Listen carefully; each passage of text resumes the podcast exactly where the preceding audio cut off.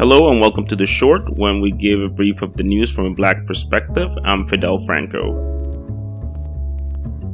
We're going to start with some local news. Uh, Fredericton's anti racism task force meets for the first time. The city uh, just did a new task force, consists of 15 members that was announced last fall to address racism in the community. Most of them are members that represent a group experience of discrimination and racism. So they met for the first time uh, this year, and their goal is to kind of track or kind of uh, educate people about racism in the community. This was done by the city of Fredericton, so it has nothing to do with the province, it's just the city. And it's based out of 15 volunteers that are from a diverse background that have faced racism. We're going to check out the results of this. Uh, this is a nice initiative by the city of Fredericton. We hope that it actually has or brings some solutions. And if it does, hopefully they can bring it to a provincial level. And if it's so successful, which we hope it is, we may get something within the federal level. Who knows? But uh, we'll see and we'll keep track of this. Uh, uh, congratulations to the city of Fredericton. Let's see what the work is, and hopefully, they do a good job and we can see the results soon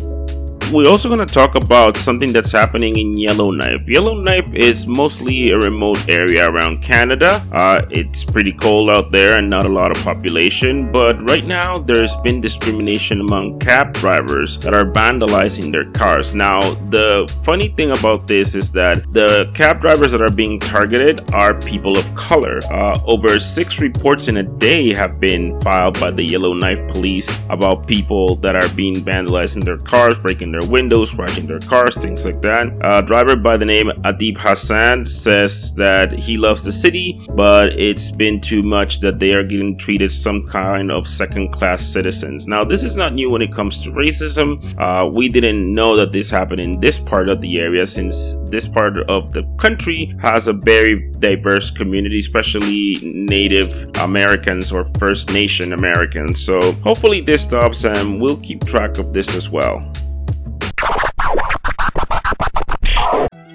In international news, we have to talk about the Ukraine Russia war. Now, last week we said that a lot of African and Asian students have been targeted by racism trying to flee the Ukraine to Poland. Now we're getting other reports that some African students that are in Poland are getting targeted by far right groups, uh, being discriminated as they're waiting to go back to their homeland. This is a little bit sad just to know that people, when you are in a war uh, where you have to feel bad for innocent people, people of color are getting treated even worse in the middle of a war by some other people that think that they're superior.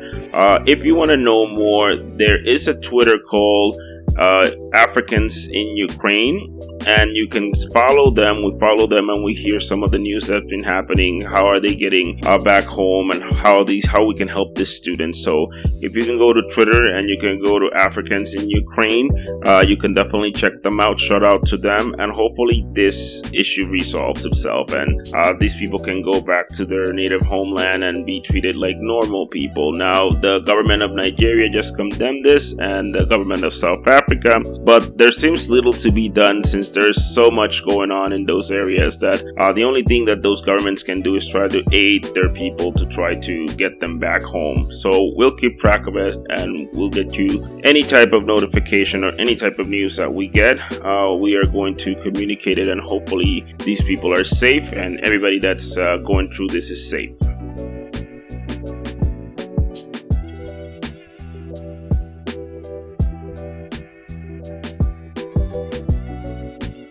Continuing with the situation in Ukraine, we just uh, had the news that WNBA star Brittney Griner was arrested in Russia in February at Moscow airport after Russian authorities said that her luggage contained vape cartridges uh, with hashish. Hashish is uh, some type of weed or some type of cannabis but they said that she was carrying this in her bait pack and she's been arrested for the past three weeks. Now, experts are saying that this might be a play on Russia to pressure the United States since Brittney Griner is a two time Olympic gold medalist. She's an NBA All Star.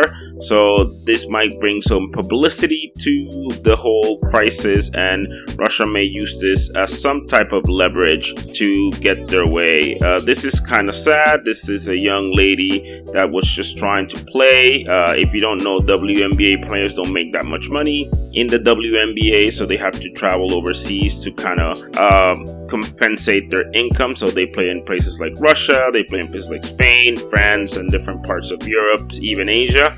Uh, and hopefully she is all right, and hopefully she can go back to her home and loved ones soon. So we're gonna end it here. Uh, if anything, just please subscribe to iTunes, Stitcher, Spotify, wherever you get your podcasts. Uh, donate on PayPal or on Patreon, and we'll see you next time.